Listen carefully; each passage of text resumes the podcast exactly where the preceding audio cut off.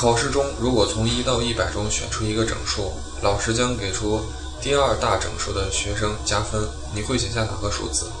谁知道？谁都知道博弈论的答案大是大家都会写一，但其实这个问题的答案永远不是一，因为人不是绝对理性的。虽然我也是学数学的，但从数学角度讨论这个毫无意义。有一句话，我还是要送给玩博弈论的人。获胜的人从来都是比对手多想一步的人，而不是多想两步甚至更多的人。要来仔细的讨论这个问题，有一个数学非常重要，那就是参与的人数。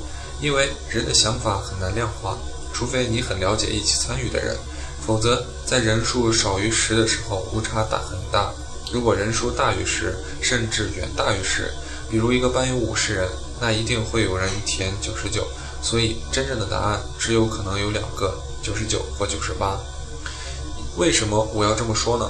因为人性是有自私的，而喜欢不劳而获的，是相信天上会掉馅馅饼的。大家会想，这么多人，只要有一个人写一百，我就赢了。虽然这个概率本身并不大，但在一百个数的选择中，这个基本是最大的概率了。赌博的人尤其喜欢这种只要出现一个我就能赢的决策。因为要想其他数字赢，他的决策是如果所有人都不，我才能赢。所以对十人以上的群体而言，相存在相信一百可能出现而填九十九的人，简直是一定会有的。那么在此基础上填九十八也是合理的，无非就是赌有没有人填一百而已。最后说一下我的玩法，当然不会是正确的，只是我的个人的意见。两到五人玩填一，六到十九人玩填九十八，二十人以上玩填九十九。其实大家看看楼上的答案，楼下的答案，就会发现有很多人选九十九的，极个别的人可能会填一百。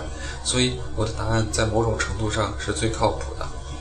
至于九十九以下的数字，想赢实在是想太多了，是真的想太多喽。